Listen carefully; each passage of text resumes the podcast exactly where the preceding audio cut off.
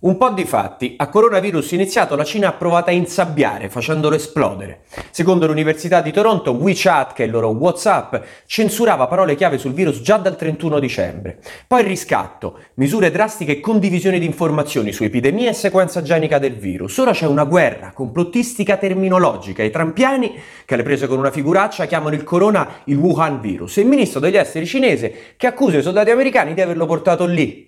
Da qui espulsioni di giornalisti, solo che gli americani lavorano per editori, spesso anti-Trump, i cinesi per un governo non democratico, in mezzo noi italiani, che dobbiamo essere grati per gli aiuti cinesi, è tanto, ma non se il governo cinese ci usa per fake news, tipo quella che ci vede cantare il loro inno al tramonto per gratitudine, ma quando mai?